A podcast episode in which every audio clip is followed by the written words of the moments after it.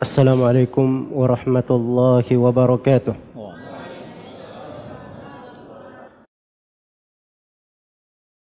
إن الحمد لله نحمده ونستعينه ونستغفره ونعوذ بالله من شرور أنفسنا وسيئات أعمالنا.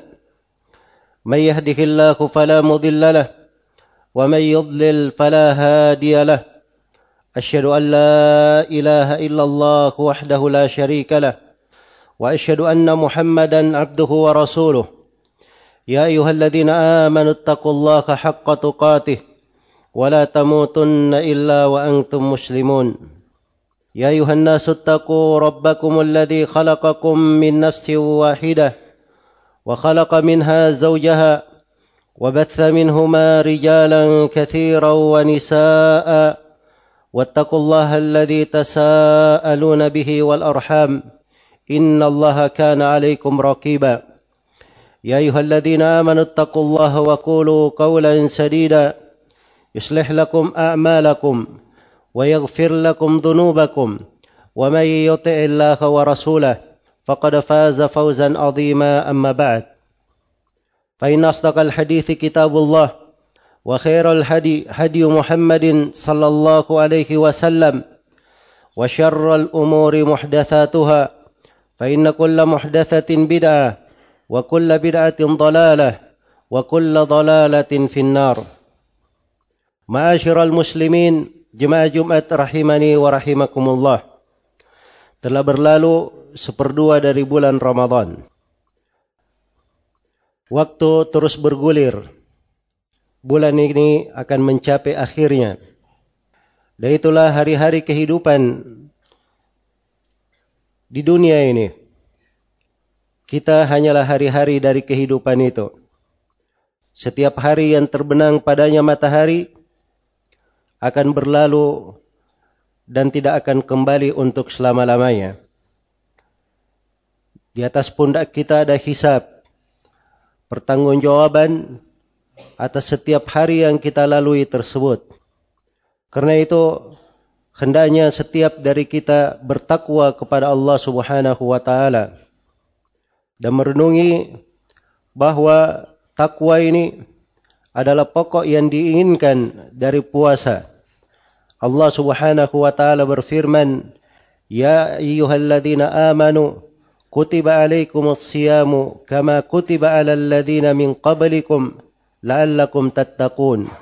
Wahai orang-orang yang beriman telah diwajibkan atas kalian berpuasa sebagaimana telah diwajibkan atas orang-orang sebelum kalian supaya kalian bertakwa. Karena itu pada tiga ayat yang saya bacakan tadi di khutbah hajat itu adalah ayat-ayat yang sering dibaca oleh Nabi sallallahu alaihi wasallam di khutbah hajatnya mengingatkan kepada kita semua tentang kewajiban bertakwa di dalam kehidupan. Dan kita juga diingatkan untuk berbekal dengan ketakwaan tersebut. Wa tazawwadu fa khairaz zadi taqwa. Dan berbekallah kalian semua. Sesungguhnya sebaik-baik bekal itu adalah ketakwaan.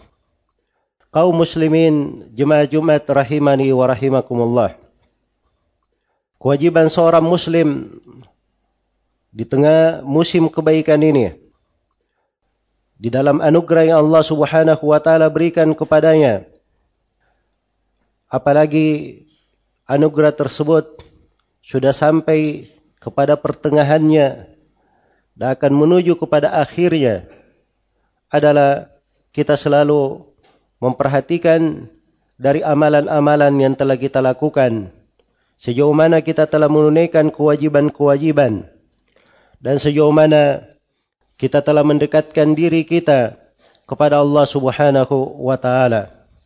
Renungan muhasabah terhadap diri dan jiwa pada segala amalan yang dia kerjakan. Allah Subhanahu wa taala berfirman, "Ya ayyuhalladzina amanu taqullaha ولتنظر نفس ما قدمت لغد واتقوا الله إن الله خبير بما تعملون Wahai orang-orang yang beriman, bertakwalah kalian kepada Allah dan hendaknya setiap jiwa melihat apa yang dia kedepankan untuk hari esoknya dan bertakwalah kepada Allah sungguhnya Allah mengetahui apa yang kalian lakukan dan Allah Subhanahu wa taala berfirman yawman turja'una fihi ila Allah thumma tuwaffa kullu nafsin ma kasabat wa hum la yudlamun dan hati-hatilah kalian dari sebuah hari yang kalian semua akan dikembalikan ke hari tersebut. Kemudian setiap jiwa akan dibalas sesuai dengan apa yang dia kerjakan dan mereka tidak pernah dizalimi sama sekali. Dan diriwayatkan oleh Imam Muslim dari Abu Dar Al-Ghifari radhiyallahu anhu dari Nabi sallallahu alaihi wasallam Rasulullah meriwayatkan dari Allah Subhanahu wa taala bahawa Allah berfirman di dalam hadis qudsi. Di antaranya Allah berfirman ya ibadi innama hiya a'malukum uhsiha lakum thumma uwaffikum iyyaha faman wajada khairan falyahmadillah wa man wajada ghaira dhalika fala yalumanna illa nafsa wahai hamba-hambaku itu adalah amalan-amalan kalian sendiri aku hitung dengan sangat detailnya Kemudian akan kucukupkan pembalasannya untuk kalian. Siapa yang mendapati kebaikan, hendaknya dia memuji Allah yang memberi taufik untuknya. Dan siapa yang mendapati selain daripada itu, maka jangan sekali-sekali dia mencela kecuali dirinya sendiri. Maka kita memeriksa amalan ini dari sisi keabsahannya. Sejauh mana amalan tersebut sudah memenuhi syarat keikhlasan syarat keimanan dan tauhid, syarat mengikuti sunnah Rasulullah sallallahu alaihi wasallam dan kita memeriksa dari amalan tersebut sejauh mana itqannya bagaimana dilakukan sesempurna mungkin innallaha yuhibbu minal abdi idza amila amalan ayyutkina sesungguhnya Allah cinta dari seorang hamba apabila dia berbuat sebuah amalan dia melakukan amalan itu dengan itqan Kemudian dia periksa dari amalannya tersebut. Bagaimana amalan-amalan itu lebih mendekatkannya kepada Allah subhanahu wa ta'ala. Berpengaruh kepada jiwanya. Merubah dari kehidupannya. Dan yang paling pentingnya, dia tegakkan ibadah kepada Allah subhanahu wa ta'ala di dalamnya. Karena itulah tujuan kita semua diciptakan di atas muka bumi ini. Wa ma khalaqatul jinna wal insa illa liya'budun. Tidaklah aku menciptakan jin dan manusia kecuali untuk beribadah kepadaku. Ya ayyuhalladzina amanu taqullaha haqqa tuqatih wa la tamutunna illa wa antum muslimun. Wahai orang-orang yang beriman, bertakwalah kepada Allah dengan sebenar-benar takwa dan jangan sekali-sekali kalian meninggal kecuali dalam keadaan sebagai seorang muslim. Dan Allah Subhanahu wa taala memerintah kepada nabinya, "Wa'bud rabbaka hatta ya'tiyakal yaqin." Dan beribadahlah engkau kepada Rabbmu sampai kematian datang menjemputmu. Kemudian yang kedua, dari hal yang hendaknya diperhatikan di pertengahan bulan ini, kita selalu memohon kepada Allah Subhanahu wa taala al-isti'anah, memohon bantuan kepada Allah Subhanahu wa taala agar dibantu di dalam menjalankan berbagai ibadah di bulan ini dan dibantu oleh Allah Subhanahu wa taala untuk memanfaatkan yang tersisa dari bulan ini khususnya pada akhir bulan ini. Karena seorang hamba tidak akan mendapatkan dari kebaikan kecuali kalau Allah Subhanahu wa taala membantunya.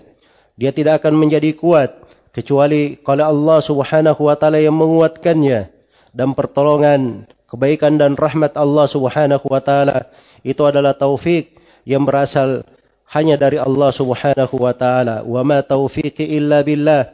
Alaihi tawakkaltu wa ilaihi unib. Tidak ada taufik bagi saya kecuali hanya kepada Allah. Kepadanya lah saya bertawakal dan kepadanya lah saya selalu kembali. Dan itulah inti dari penghambaan kita kepada Allah Subhanahu wa taala. Iyyaka na'budu wa iyyaka nasta'in. Kepadamu lah ya Allah kami beribadah dan kepadamu lah ya Allah kami memohon pertolongan. Maka seorang muslim dia selalu memohon kepada Allah Subhanahu wa taala agar supaya dibantu. Al mu'minul qawi khairun wa ahabbu ila Allah min al mu'minid dha'if wa fi kullin khair. Ihris ala ma yanfa'uk wasta'in billahi wa la ta'jaz. Rasulullah sallallahu alaihi wasallam bersabda seorang mukmin yang kuat itu lebih baik dan lebih dicintai oleh Allah Subhanahu wa taala dari mukmin yang lemah. Dan semua mukmin ada kebaikan. Karena itu bersemangatlah engkau terhadap apa yang bermanfaat bagimu. Mohonlah pertolongan kepada Allah isti'anah kepada Allah. Setelah ada semangat dia beristi'anah kepada Allah Subhanahu wa taala. Wala ta'jaz. Dan jangan engkau merasa lemah.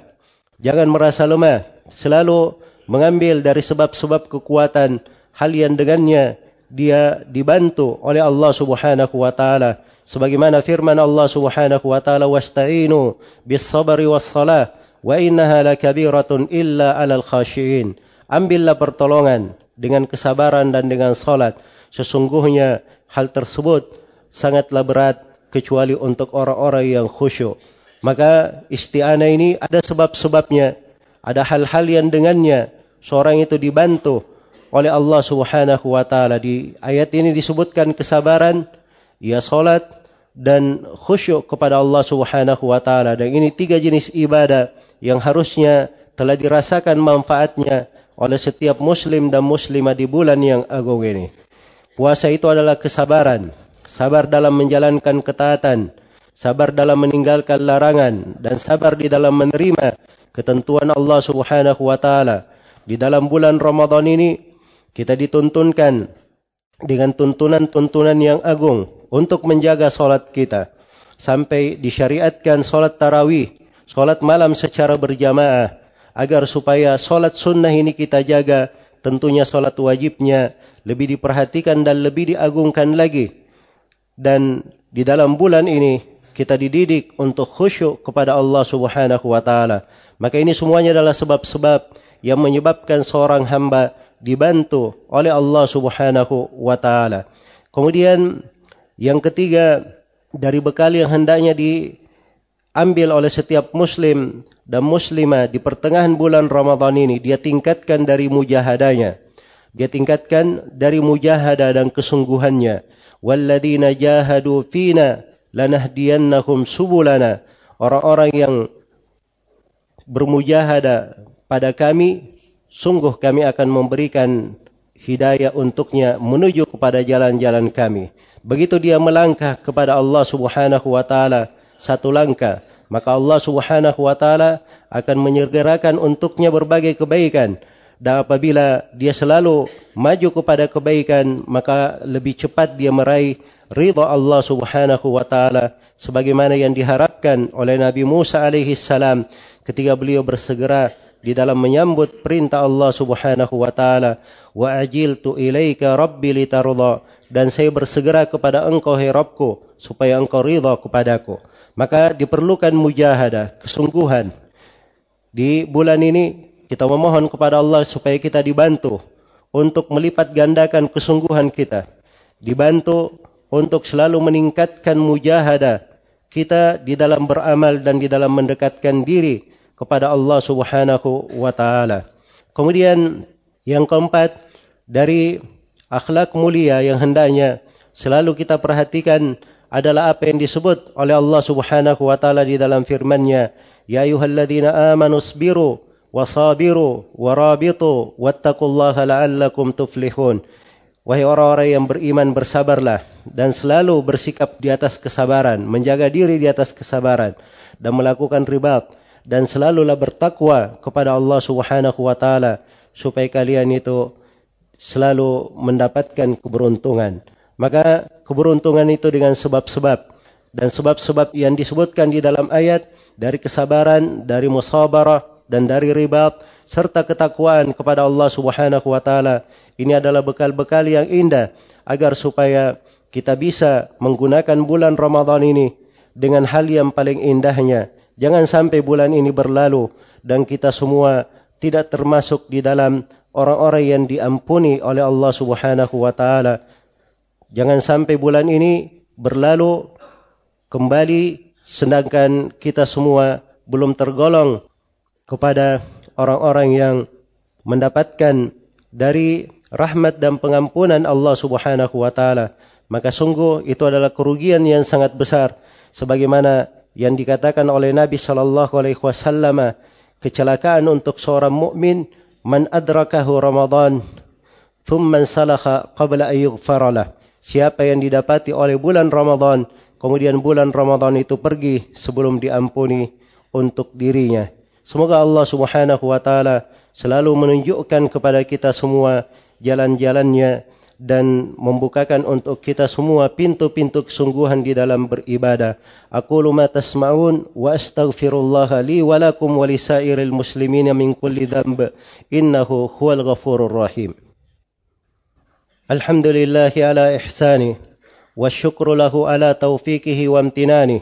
Asyhadu an la ilaha illallah wahdahu la syarika lah ta'dhiman li syani wa asyhadu anna Muhammadan abduhu wa rasuluhu الدائي إلى رضوانه صلى الله عليه وعلى آله وأصحابه وإخوانه أما بعد kaum muslimin jemaah Jumat rahimani wa rahimakumullah dari keagungan dan kebesaran Allah Subhanahu wa taala Allah jadikan bulan Ramadan ini terbaiknya berada di akhirnya yang teragung di bulan ini berada di akhir dari bulan tersebut karena itulah hendaknya kita menyiapkan bekal-bekal yang terbaik di dalam menyambut dari akhir bulan Ramadan ini.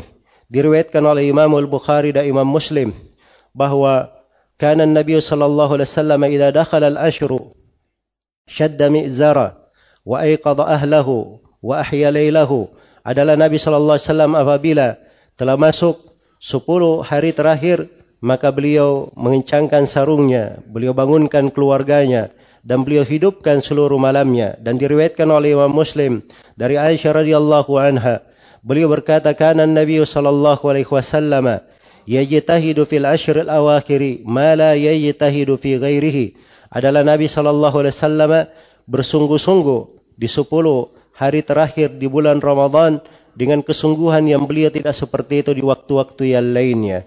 Karena itulah harus dipahami dari kaidah keagungan bulan Ramadan ini. Bahwa Ramadan itu intinya dan teragungnya berada di akhirnya. Di situ ada malam Lailatul Qadar yang dikatakan oleh Nabi sallallahu alaihi wasallam fihi lailatun khairun min alfi syahr. Faman hurima khairaha faqad hurim. Di dalamnya ada sebuah malam yang lebih baik daripada seribu bulan. Siapa yang diharamkan kebaikan di malam tersebut maka seakan-akan dia, dia maka sungguh dia telah diharamkan dari segala bentuk kebaikan.